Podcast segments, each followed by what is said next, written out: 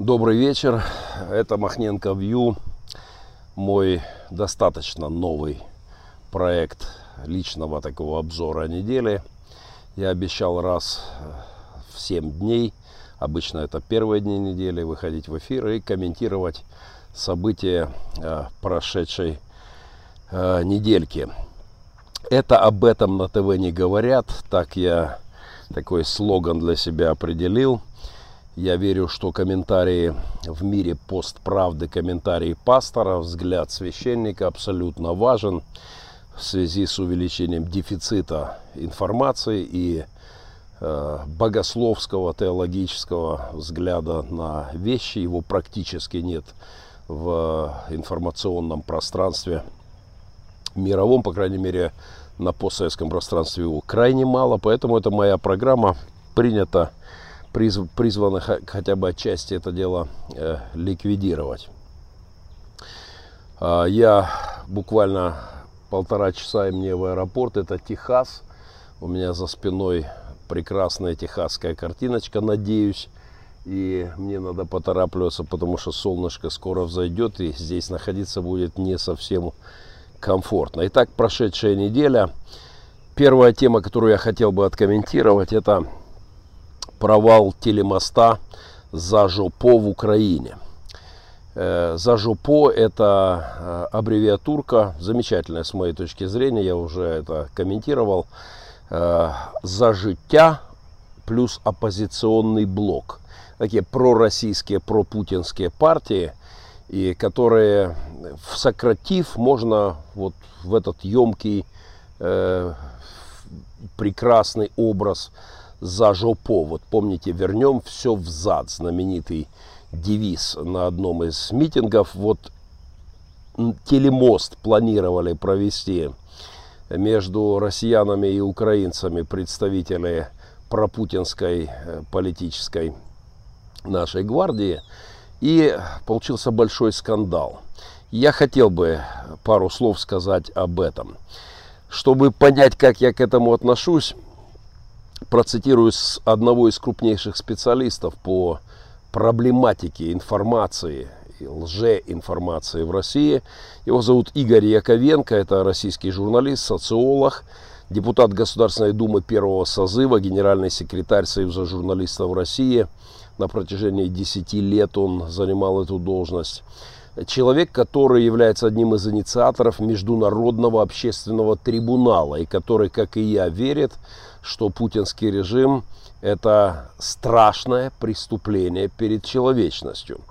Вот его цитата. Я считаю, на форуме «Свободной России» в Вильнюсе, который я посетил несколько недель назад, его выступление мне показалось одним из наиболее интересных.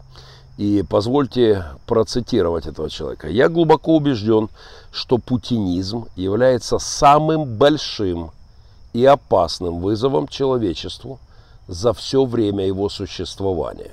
Еще раз.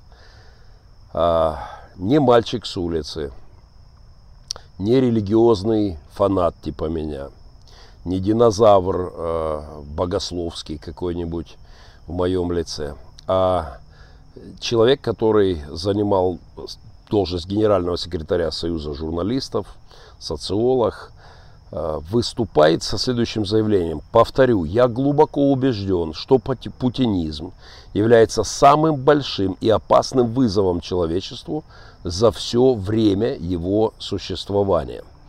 А в путинизме путинские СМИ являются наиболее опасным элементом. Самым опасным для человечества за всю историю считает путинский режим этот человек, и его СМИ наиболее опасный элемент. Я уверен, что Украина понимает в сегодняшней своей войне что-то раньше всех. Раньше, чем Европа, раньше, чем Америка. Но и меня радует, что это понимание опасности путинских СМИ расширяется. Я рад, что идет судебный процесс над теми, кто сбил Боинг MH17, но это не все необходимое, потому что сила, демоническая сила в идеях. Этот же выступающий на форуме «Свободная Россия» эксперт провел следующий анализ. Позвольте ознакомить с цифрами. Только одну программу, только один вечер Соловьева, воскресный вечер с Соловьевым, он проанализировал, и вот вам цифры. Общий хронометраж программы 1 час 10 минут 35 секунд. За это время 32 раза были произнесены выкрики слова «нацистская Украина», «нацистское государство», «вы нацистские сволочи», «вы коллаборанты гитлеровского режима» и прочее. 7 раз были произнесены или выкрикивались слова «бандеровцы», «бандеровский режим» и прочее. Не менее 4 раз прозвучали призывы к развязыванию более масштабной войны в Украине. Это анализ одной программы, всего час 10 минут. Вот что получается в цифрах. Тезис о том, что Украина нацистское государство, вбивался в головы людей в среднем один удар в 2 минуты в этой программе. И это всего лишь один эфир. Умножьте это на количество телеканалов, на количество негодяев типа Соловьева. Умножьте это на 365 дней в году и на многие годы. И вы получите преступление. Это называется информационное преступление. Именно на этой формулировке настаивали выступающие на форуме, на этой панели, где обсуждалась тема информационного терроризма. Это информационный терроризм. Кстати, один из выступающих категорически настаивает на том, что ни в коем случае это нельзя называть пропагандой, потому что пропаганда может быть пропагандой прекрасных идей, пропаганда здорового образа жизни, пропаганда либеральных идей. Отказ от термина «пропаганда» должен происходить там, где какая-то идея популяризируется и приводит к жертвам, приводит к смертям, приводит к крови. Это называется информационный терроризм. Я хочу напомнить, что среди фашистских лидеров был судим Юлий Штрейхер. Он был повешен вместе с теми, кто непосредственно убивал и руководил убийствами. Этот человек был всего-навсего главный редактор антисемитской газетки, газетки «Штурмовик», такой идеолог, вот тот, кто крикнул из ветвей, помните, как у классика, да, тот, кто просто вдохновлял и мотивировал к преступлению. Так вот, он был судим в Нюрнберге, его признали виновным исключительно за печатную пропаганду, а не за реальное участие в принятии решения о войне, геноциде, не за казни, в которых он участвовал.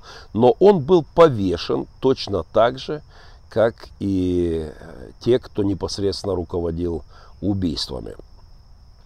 Еще раз, я убежден, что сила СМИ, те средства массовой информации, те технологии, которыми сегодня владеет современный диктатор, они несоизмеримо страшнее, чем все то, что было в распоряжении Гитлера. И кто-то давно сказал, что если бы эти же возможности технологические, информационные были у Гитлера, то, безусловно, война была бы проиграна человечеством, скорее всего. В связи с этим и Шария, и Соловьевых, и прочую гниль, я считаю, необходимо все-таки будет направлять на скамью подсудимых именно за то, что они являются вдохновителями войны, развязанной Россией в Украине. Это как информационный Чернобыль. Идеи, они как радиация. Вот если вы смотрели сериал «Чернобыль», одна из аллегорий, употребляемая там, в сюжете о том, что радиация как невидимые пули, которые несутся и пробивают все на своем пути. Идеи еще более страшная сила, чем любая радиация. Я писал блог о Чернобыле и о том, что сегодня в Украине Путин развязал несколько Чернобылей по своей силе, по количеству жертв, беженцев, площадям разрушений, последствиям. Война, развязанная путинским режимом, И еще более страшная вещь, чем Чернобыль, на порядок более страшная вещь. И эта война идеями развязана.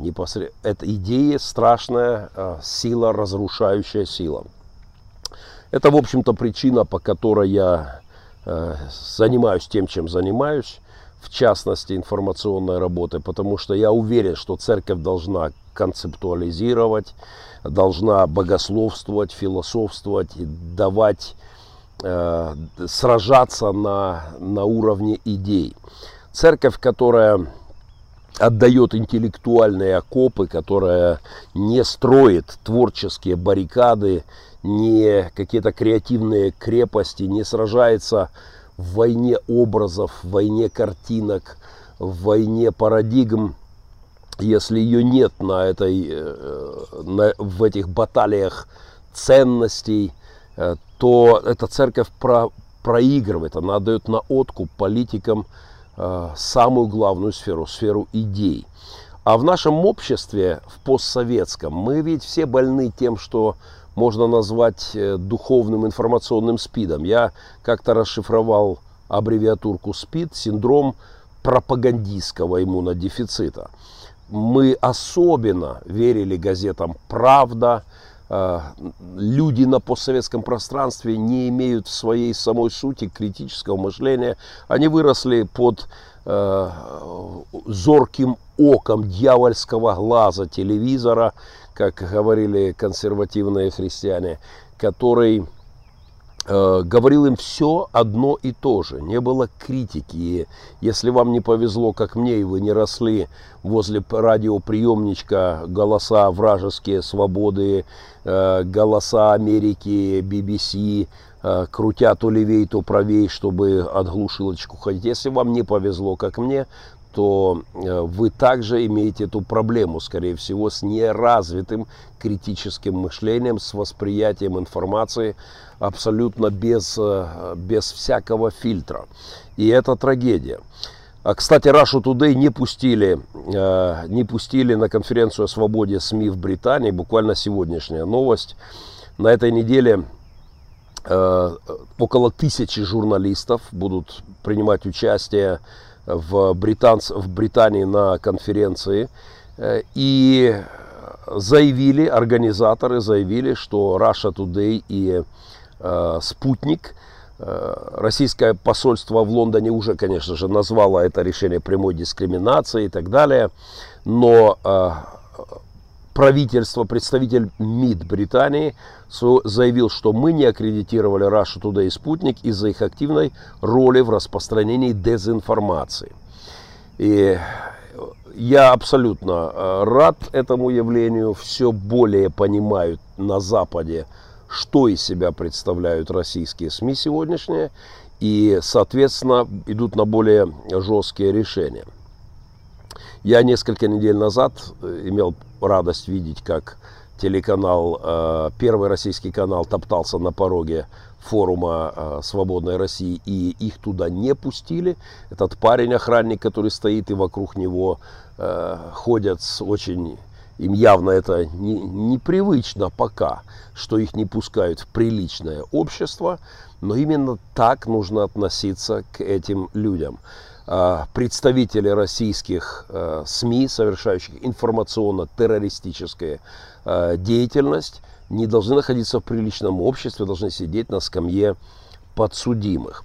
Russia Today, которая не допущена сейчас в Лондоне к конференции, это прекрасный звоночек, замечательный шаг. Я притом напомню, что я один из персонажей, который Russia Today демонстрировала всему миру с совершенно потрясающими словами. 2 фильма снято этой путинской пропагандистской кампанией о вашем покорном слуге.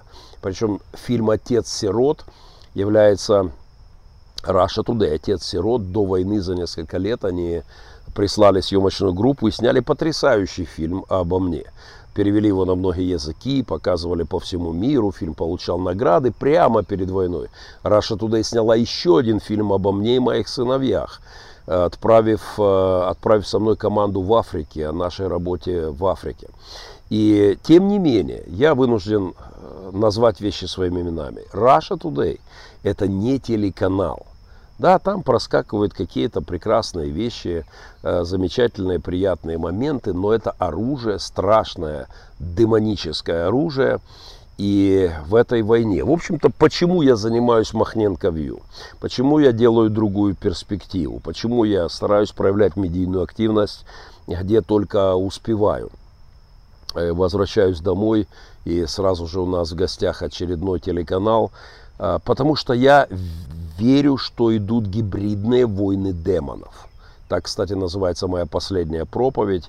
И, кстати, вы можете подписаться на подкасты. Если вы пользуетесь, как и я, подкастами, то просто наберите Геннадий Махненко. И на одну площадку мы решили заливать и Махненко Вью, и мои проповеди, какие-то короткие аудиоматериалы. И эти программы в том числе будут появляться там. Вот вчера я взял, написал блог. Да, сегодня проверил с утра за 50 тысяч прочтений в той или иной степени. Просмотров больше 10, там 15, под 15 тысяч видеоварианта. И это только то, что я могу наблюдать. Я не вижу статистику по перепостам. То есть это действительно громадная аудитория, стадионная аудитория. Вот я был на днях на огромном стадионе, и где было 50 тысяч человек. Да, чтобы их собрать, действует немыслимая по количеству команда людей, громадная организационная машина, но я сел, написал блог, какие-то идеи, одел их в форму блогерскую и выстрелил идеями, и десятки тысяч человек получили какую-то от меня информацию. И это мое участие в войне идей.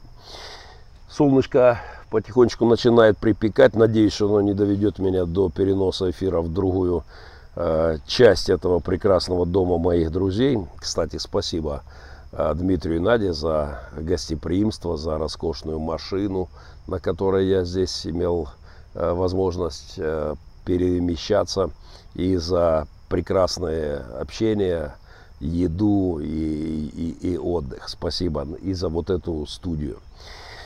Вторая тема, которую я хотел бы обсудить. Так получилось, что на этой неделе я два великих праздника провел в США.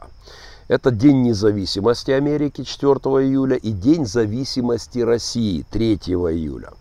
Оба эти праздника, я понимаю, что не в равной степени известные, но я отпраздновал их в Техасе в рамках своей завершающейся сегодня поездки. Для тех, кто не в курсе, великий национальный праздник День независимости США теперь не в гордом одиночестве посреди лета, он в паре с Днем зависимости России. 3 июля 2017 года свершилось. Я как-то подсчитал, что Брежнев правил 16 лет, 7 месяцев и 3 дня, был генеральным секретарем. Так вот, летом, а точнее 3 июля 2017 Вова сделал Леню. Путин пересидел Брежнева, причем, по моим подсчетам, это произошло непосредственно в канун 4 июля, Дня независимости США, и мне нравится это совпадение. Ну и давайте согласимся с тем, что Путин губами шлепает еще не так мрачно, как Леонид Ильич последние свои годы, а с учетом косметологического прогресса, ботоксных технологий, и генной инженерии, и будущего кибернетического развития человека, у него есть неплохие перспективы, как ему кажется. Короче, я предложил тогда еще сделать тезис «Вова, сделай Леню» национальной идеи в преддверии 2017 года, 3 июля, Дня зависимости России. Я поставил тогда цель догнать и перегнать Путиным Леонида Ильича. Это свершилось, Путин пересидел Брежнева, и с тех пор я праздную 3 июля День зависимости России. За величие лидера российского, который пересидел Брежнева, кстати, совпало с первым днем независимости при Трампе. Он буквально накрыл своей путинской тенью, маленькой, мелкой, на целых 30 с лишним сантиметров меньше трамповской, он, тем не менее, накрыл, предварил День независимости США своим великим днем, пересидев Брежнева. Встреча Путина с Папой Римским на этой неделе. Он сейчас как-то особенно лихорадочно носится по мировым лидерам. Помните, ему еще недавно на одном из саммитов, 2-3 года назад, с ним сидеть было неприлично для мировых лидеров. Он там обнимался исключительно с Куалой и сидел где-то за столиком отдельно с какими-то очень странными чудаками. Неприлично было с ним сидеть. Но сейчас как бы есть такой небольшой тренд, временный абсолютно, на вроде бы помягчение отношений. Путин носится по всему миру, жмет руки мировым лидерам. Это мне напоминает вот преследователя популярных людей, звезд, которые бегают везде за известными людьми, чтобы поселфиться, и заваливают этим свою ленту. Это такое достаточно известное явление. Так вот, главная шутка этой недели прошедшей, что папу Римского выбирают пожизненно. Но на этой неделе Путин встречался уже с третьим в качестве президента. Совершенно роскошная заметка. Спасибо тем, кто это так сформулировал. Так что на Руси появилась такая эманация, такое воплощение Кощея Бессмертного в президентском кресле. Он не только пересидел Леню и обнимается уже с третьим папой, но и воплотил вот этот древний ужас русской сказки о Кощее. Кстати, Кощей Бессмертный, кто-то мне объяснял, по-украински будет «чахлых невмирущий». Я считаю, что этот образ должен закрепиться за господином Путиным. Теперь это настоящий, воплотившийся, пришедший, наконец-то, вот чахлык невмирущий в президентском обличии путинском. Особенно с учетом грядущих успехов в генной инженерии и обещанного футуристами бессмертия, в связи с кибернетизацией, у Путина есть теперь все шансы, и я считаю, россияне должны это обозначить внятно, как свою новую цель. Есть шансы сделать на повороте Елизавету II, правящую королеву Великобритании из Виндзорской династии. Она взошла на престол 6 февраля 1952 года в возрасте 25 лет, то есть 67 лет она правит. И я уверен, что теперь россиянам стоит поднять планку. Брежнева пересидел, даешь новый рекорд в мировом правлении. Елизавета II с 13 октября 16 года, после кончины короля Таиланда Пхумпипона Адульядета, является самым долгоправящим из ныне действующих глав государств в мире. Считаю это несправедливо. Англичанка гадит, и Путин должен просто делать национальной идеей России пересидеть Елизавету. Тем более, что вот, новые технологии дают ему некоторые шансы. С 2017 года, после отставки президента Зимбабве, Елизавета является также старейшим из действующих ныне глав государств мира. Ей 93 года. И я считаю, что россиянам нужно, победив в противостоянии Путина Брежневу, обошел Брежнева на повороте, пересидел. И День зависимости России вы празднуете уже 3 июля, то ему всего 66 лет. И я считаю, что нужно ставить большие цели масштабные и двигаться вперед. Есть еще шанс несколько пап римских посетить, преемников Франциска за это время. Только вот я боюсь, что в случае с Путиным каждый прожитый год приближает вариант финала, подобного с Каддафи.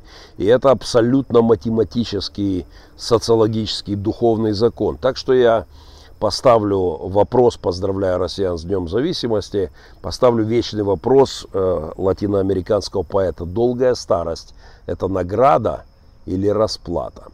Боюсь, что если затянется сидение в президентском кресле господина Владимира Владимировича, то долгая старость будет для него уже не наградой, а именно расплатой.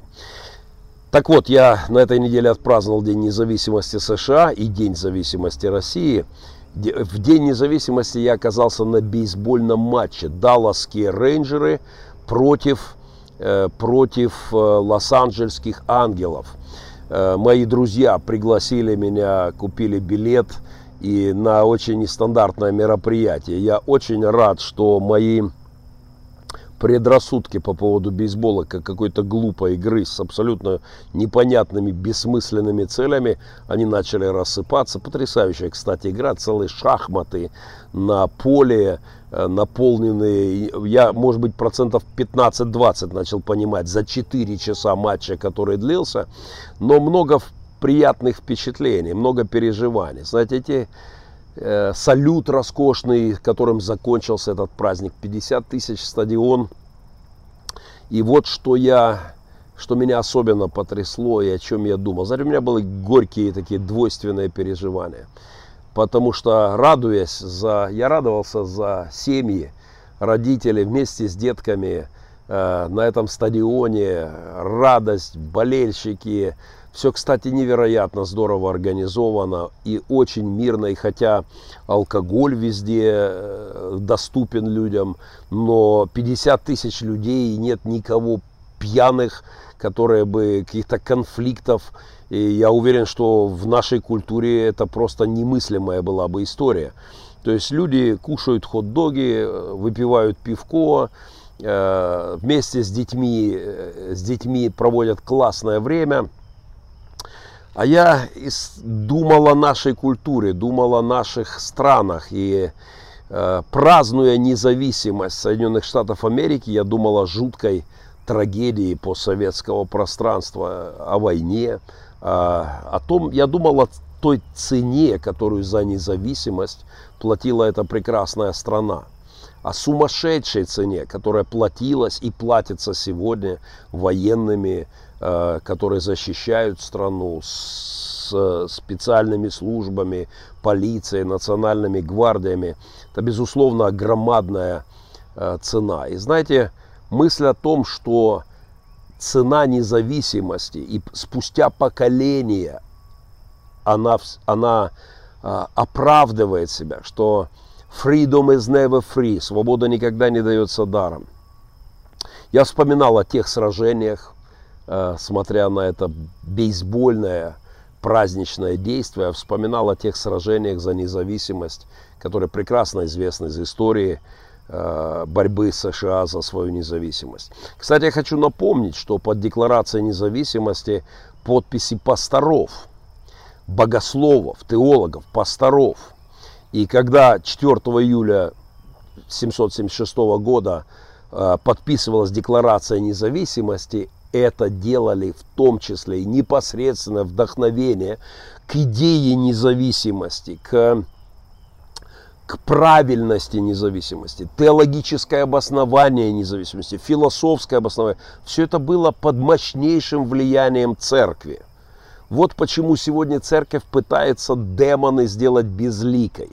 Вот почему они пытаются оторвать ее от гражданского общества.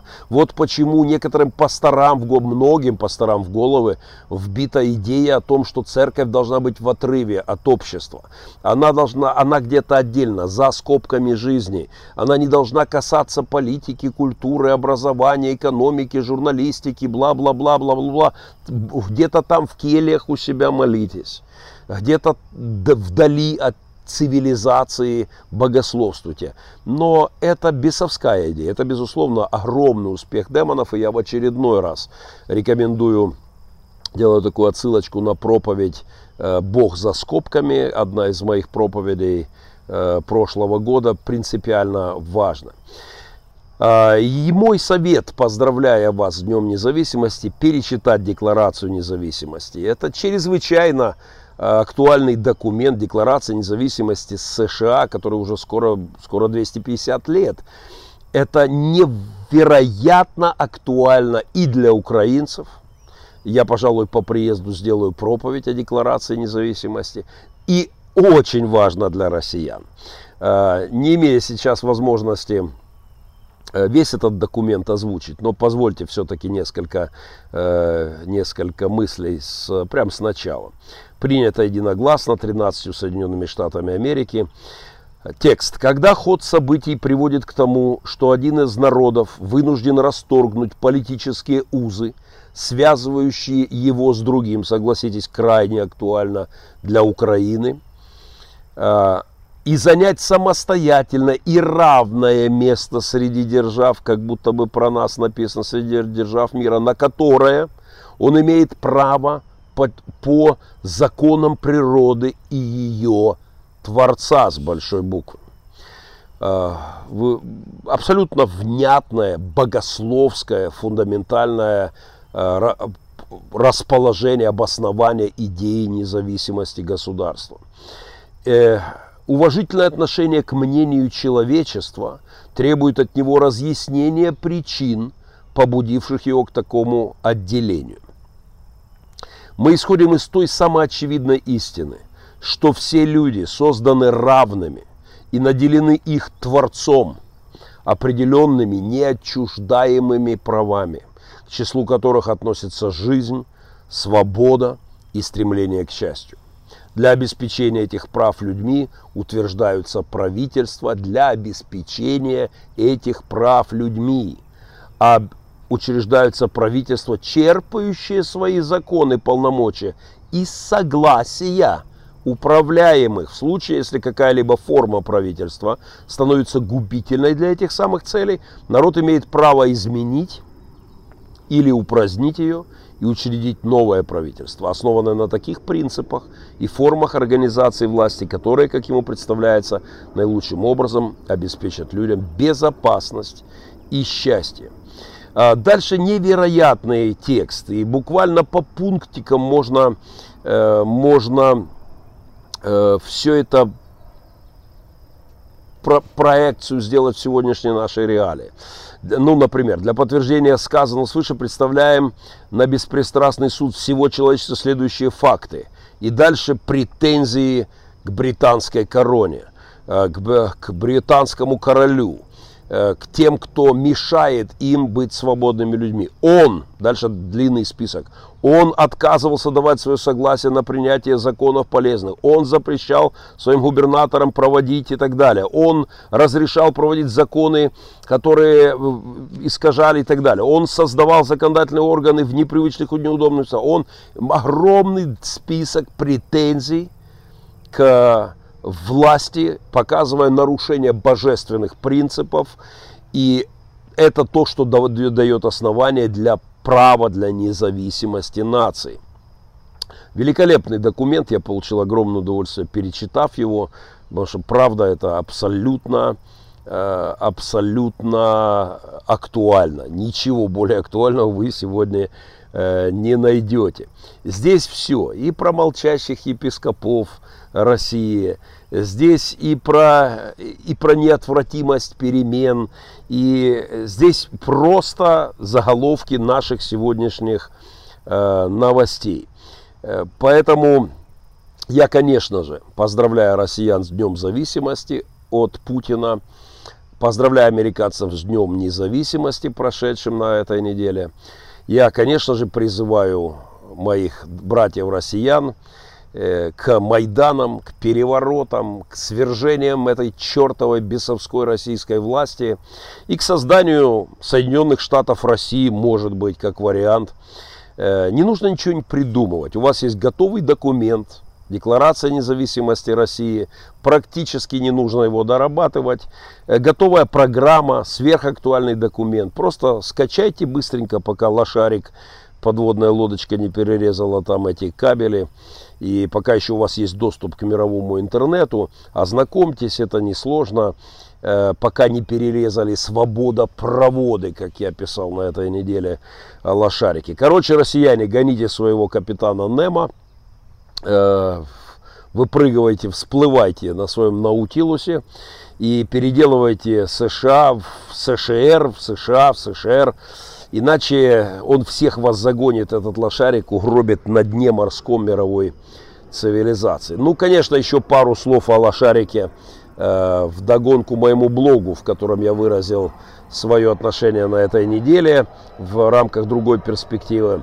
Лошарик, конечно, тема недели, и хотя я уже об этом высказался, я все-таки считаю, что кое-что надо добавить. Одна из аллегорий практически никем не была уловлена, а зря. Это, конечно, параллель этой истории с «Капитаном Немо».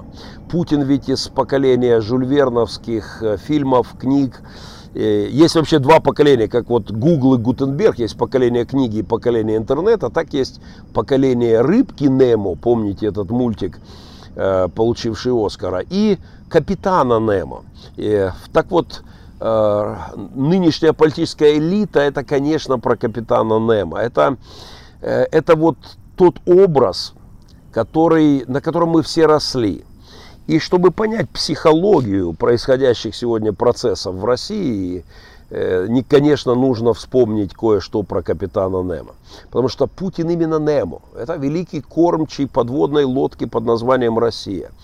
Немо – это образ противостоящего злу всего мира человеку. И именно так воспринимает себя выросший на книжках и фильмах про капитана Немо российский лидер. Именно это ведет Путина и его капитанов на дно мировых глубин в борьбе против несправедливости мира. Вот по этой причине там лазил лошарик. Все это напоминает мне о том, что Путин с этим образом сросся. Вот давайте несколько параллелей вспомним. Потому что этот Жюль Верновский сюжет, он прошит в мозгах поколения. Немо, покинув сушу, пытался обрести душевный покой в океанских просторах. Влюбленный в море, капитан Немо считал, что только там человек может спастись от несправедливости общества и жить истинно свободной жизнью. Я думаю, что с учетом понимания этой параллели нас должно подтолкнуть к тому, что мы еще впереди больших подводных интриг, потому что борьба на суше явно не в пользу России заканчивается. Если вы помните прошлогоднее столкновение в Сирии российских и американских войск, длилось 1,5 минуты и привело к нескольким сотням жертв россиян и нулевые потери, естественно, со стороны американцев. Но вот теперь борьба за свободу мира переходит, как у Немо, под воду. Немо любил море за то, что там нет деспотов и там невозможно никого убивать. «Море не подвластно деспотам», давайте цитата. «На его поверхности они еще могут воевать и убивать друг друга, но на глубине 10 футов их власть кончается. Ах, профессор, живите в глубине морей. Только здесь человек воистину свободен. Только здесь его никто не может угнетать». Это цитата из Жюль Верна, 20 тысяч лье под водой. Но, увы, уже еще со времен Курска Путин нагадил и на дне океана, теперь он легко убивает в глубинах и пучинах морских. Путин лишил моря невинности. Фраза Немо «в море нет деспотов» уже не звучит в эпоху, когда лошарики пользуют по дну, доказывая, что вот этот шельф наш, русский, и переводя войну туда, в глубины морские. Зацените фразу Немо в диалоге с профессором. «Я сам право и суд», произносит капитан. «Я Это же просто классика. Сам себе суд, сам себе право. Это конкретно про российского капитана Немо. «Я угнетенный, а вон он, мой угнетатель», показывает он на корабль англичан. «Он отнял у меня все, что я любил, лелеял, обожал, отечество, жену, детей, отца, мать, а все, что я ненавижу, там, на этом корабле». Вот чувствуете, какая ненависть у капитана Немо была к британскому кораблю? Вот ровно эти чувства сегодня у путинской элиты, по крайней мере, внешние. Но думаю, что у части, и скорее всего у самого Путина, они вполне искренны, потому что они выросли на этой парадигме Немо. Богатство Путина и грабеж страны его сфора — это тоже от Немо. Вот у Жюль Верна говорится о том, что Немо, поднимая с погибших кораблей ценности, передает их тем, кто на суше борется за права угнетенных. Позвольте цитатку. «Неужто ж я собираю для себя это золото?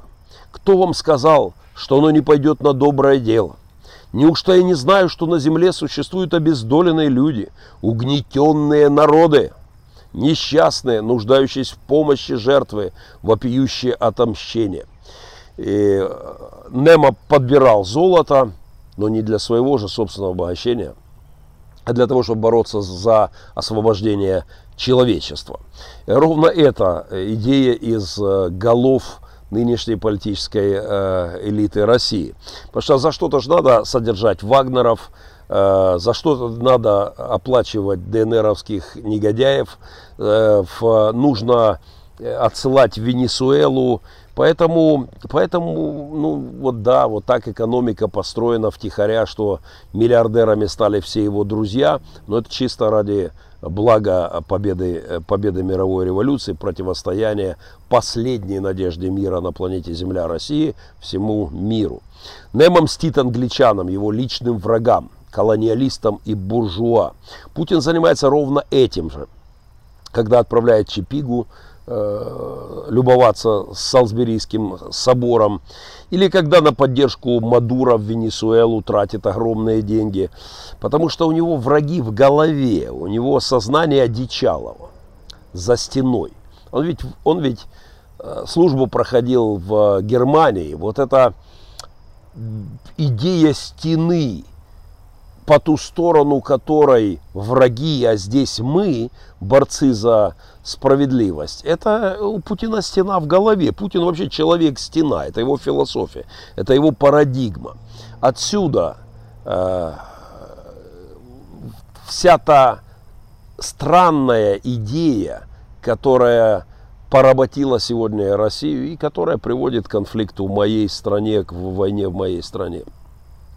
Помните, еще недавно я подбросил в интернет, и тогда очень мощно это отрезонировало, когда я выставил эту песенку в Исаакиевском соборе, замечательную, на подводной лодочке с ядерным моторчиком.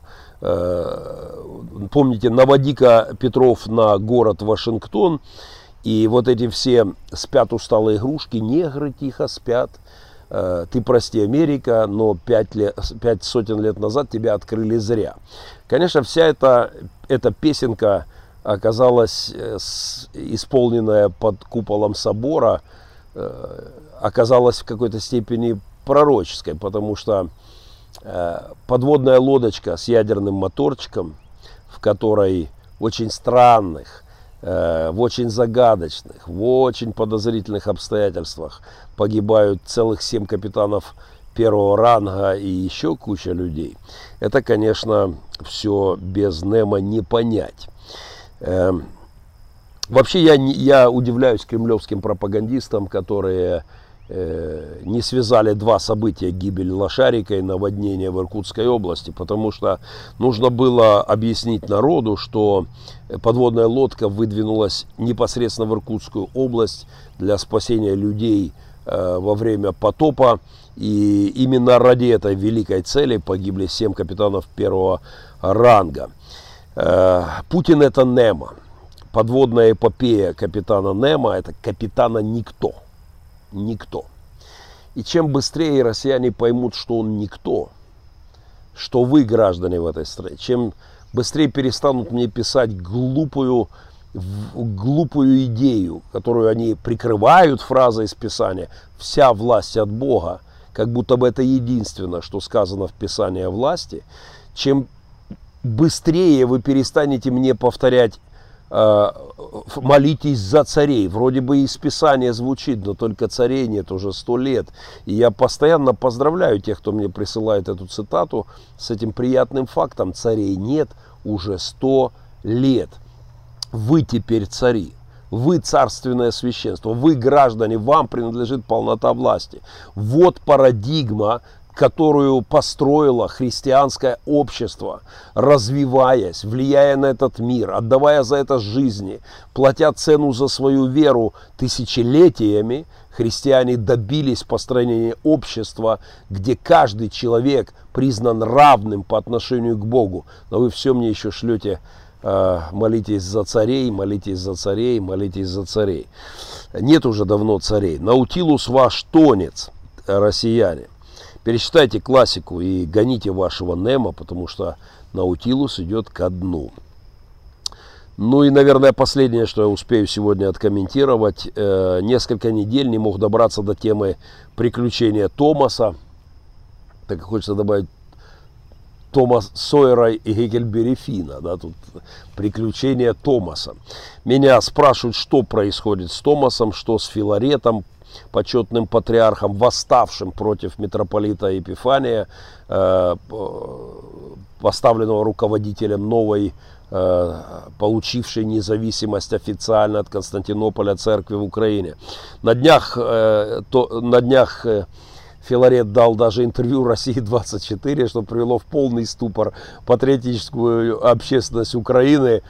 Человек, который бился за независимость церкви, который десятилетиями об этом мечтал, который об этом говорил, дает вдруг интервью вражескому каналу и готов отказываться от Томоса и работать на российских пропагандистов. Прежде чем откомментировать происходящее, я, во-первых, всех поздравлю, потому что прогресс очевиден. Если год назад мы еще должны были объяснять постоянно каждому человеку, что такое Томос, что это не паровозик, купленный вот в детском магазине. Такой Томос у моих деток был, очень популярная игрушка.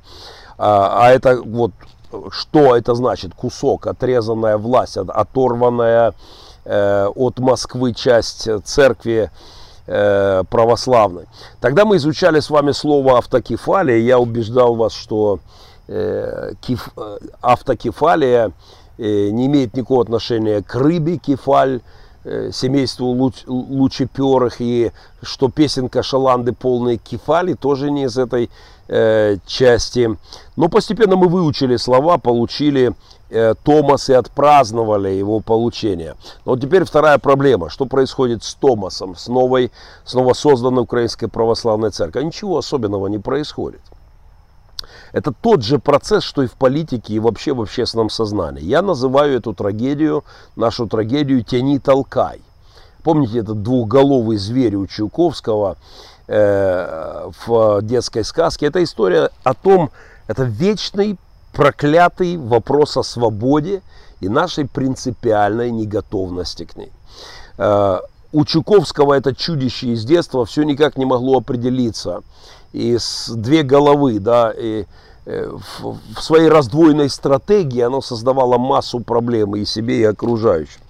В общем-то, эта история с Филаретом и Епифанием, это история, как и тянитолкаевская, не только про лошадь с двумя головами. Это про все российское, постсоветское, постимперское общество. Это вот про этого двуглавого имперского дракона, философским наследником которого мы все в какой-то степени являемся. Россию можно не уважать за многое, но один пункт, честный герб, двуглавый орел, вот эта дихотомия в этой птице, неопределившийся орел, вызывает у меня уважение. Это честный герб, во всяком случае.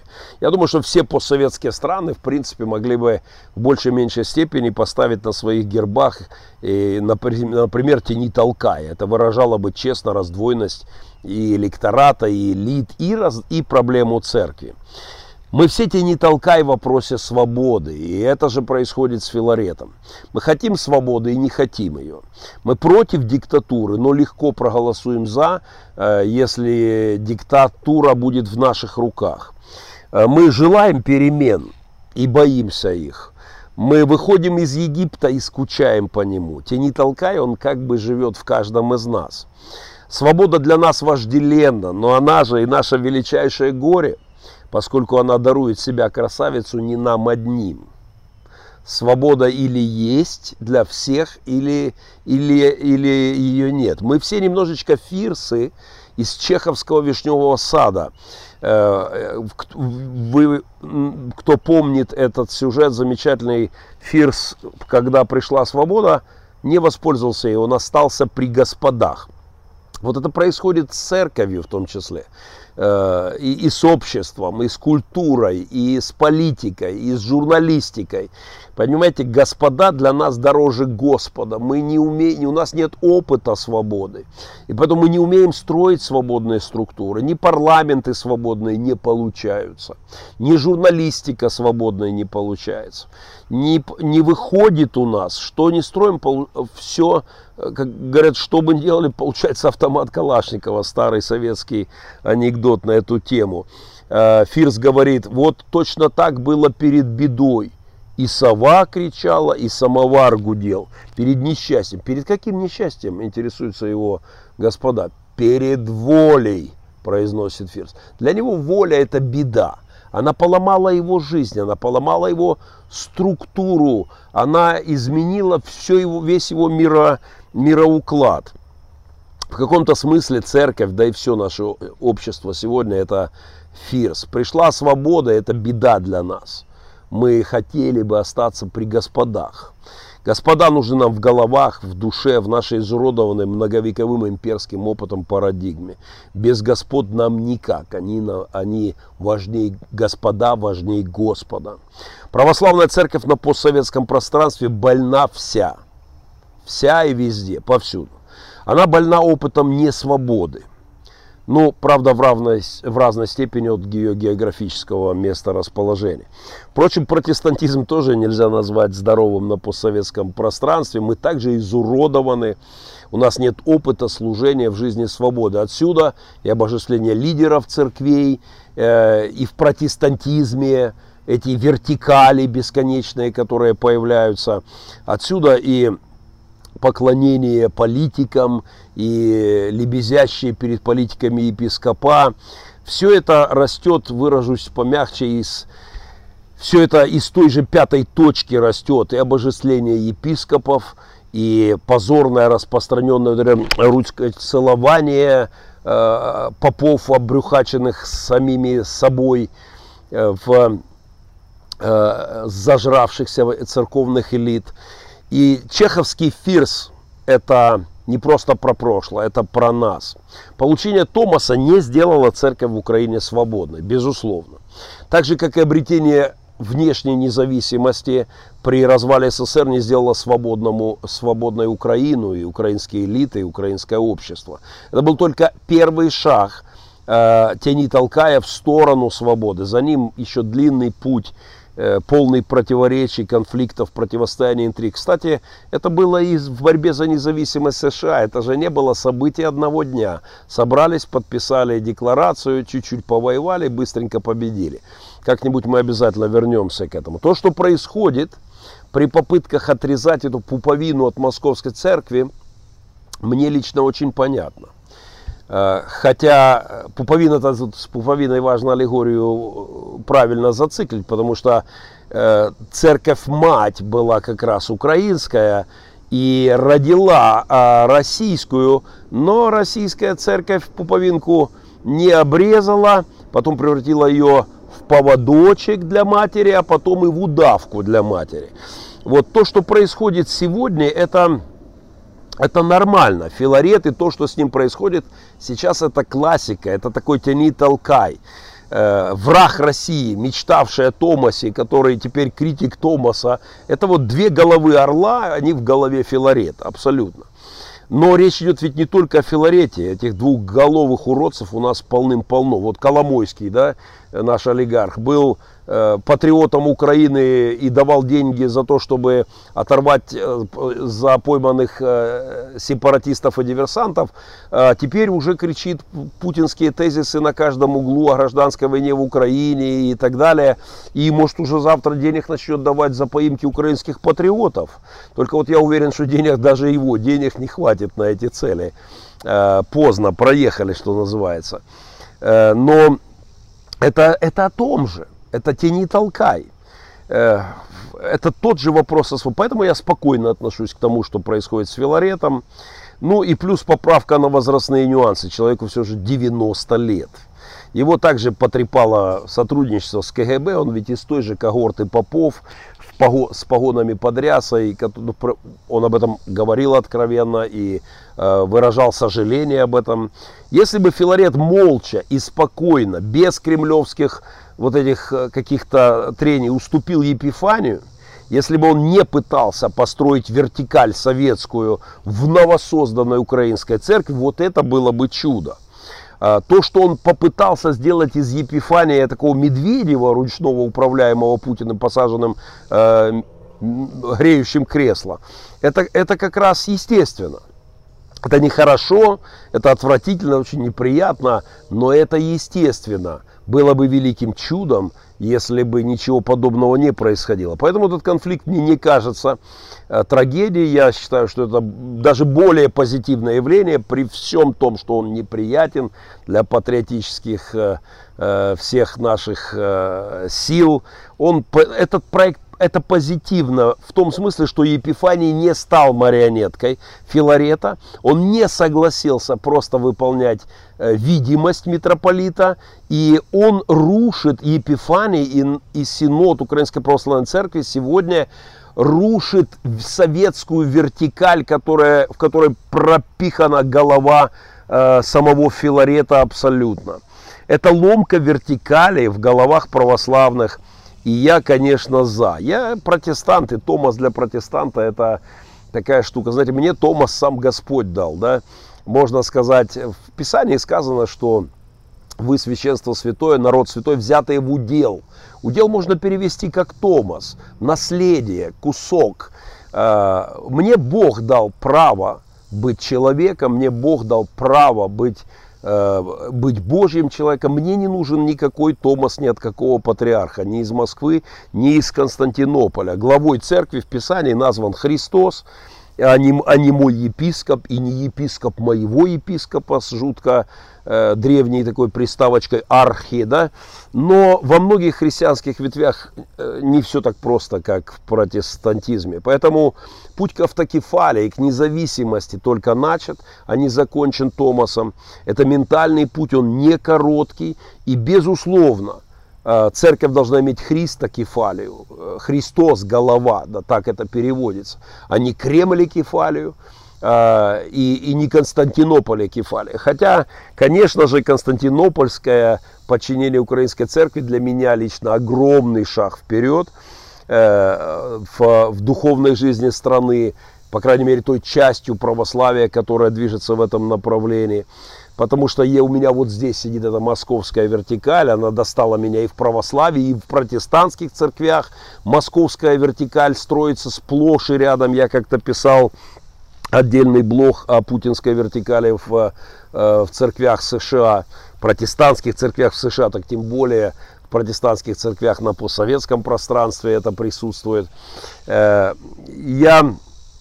Многие епископа пастора называют божественной вертикалью вот эту дыбу, которую они устраивают в церкви, всех несогласных, всех, кто не так думает, не так мыслит, кто по-другому на что-то смотрит, всех на дыбу. И это называется божественным порядком во многих церквях, хотя на самом деле та же самая вертикаль в головах. Но меня радует только то, что Христос сказал, врата ада не одолеют церковь. И я хочу процитировать, что... мою любимую цитату тем, кто паникует из-за проблем, происходящим с Томосом. Цитата из Честертона «Пять смертей веры». Он говорит о том, что много раз казалось, что церковь катится ко всем чертям. Но каждый раз катились черти. Я абсолютно убежден, что проблематика с Томосом – это не трагедия, и противостояние Филарета и Епифанию – это даже более позитивный, хоть и очень неприятный шаг. Один промосковский блогер написал на эту тему, что здесь вопрос только о деньгах, что вот только битва о деньгах. Конечно, это присутствует, безусловно.